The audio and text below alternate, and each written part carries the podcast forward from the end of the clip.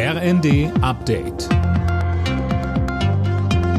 Stündlich neu. Auf den Punkt informiert.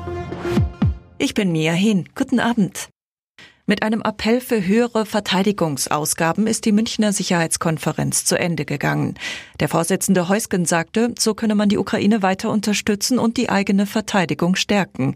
Er hoffe, dass der Ukraine-Krieg nächstes Jahr vorbei sei.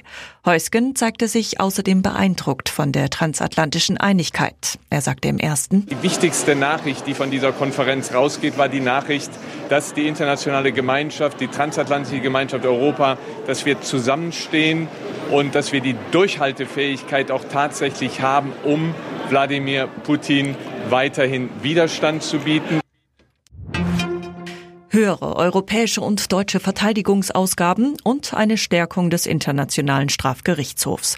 Unter anderem das hat der Leiter der Münchner Sicherheitskonferenz Heusgen heute in seiner Bilanz nach dem wichtigsten sicherheitspolitischen Treffen der Welt gefordert. Er zeigte sich außerdem beeindruckt von der transatlantischen Einigkeit. Wir haben mehr Durchhaltevermögen als Wladimir Putin, sagte Heusgen. Knapp zwei Wochen nach dem schweren Erdbeben in der Türkei und Syrien hat die Türkei fast alle Rettungseinsätze eingestellt. Nur in rund 40 Gebäuden wird noch nach Überlebenden gesucht. Die Zahl der Toten ist inzwischen auf über 44.000 gestiegen. Union Berlin hat den Sprung an die Tabellenspitze der Fußball-Bundesliga verpasst.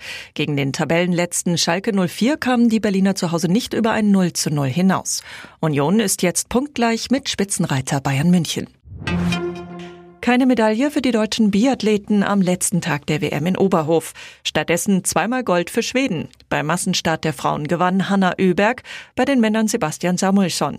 Der Norweger Johannes Tingnes Bö holte Bronze und damit seine siebte Medaille im siebten Rennen. Rekord.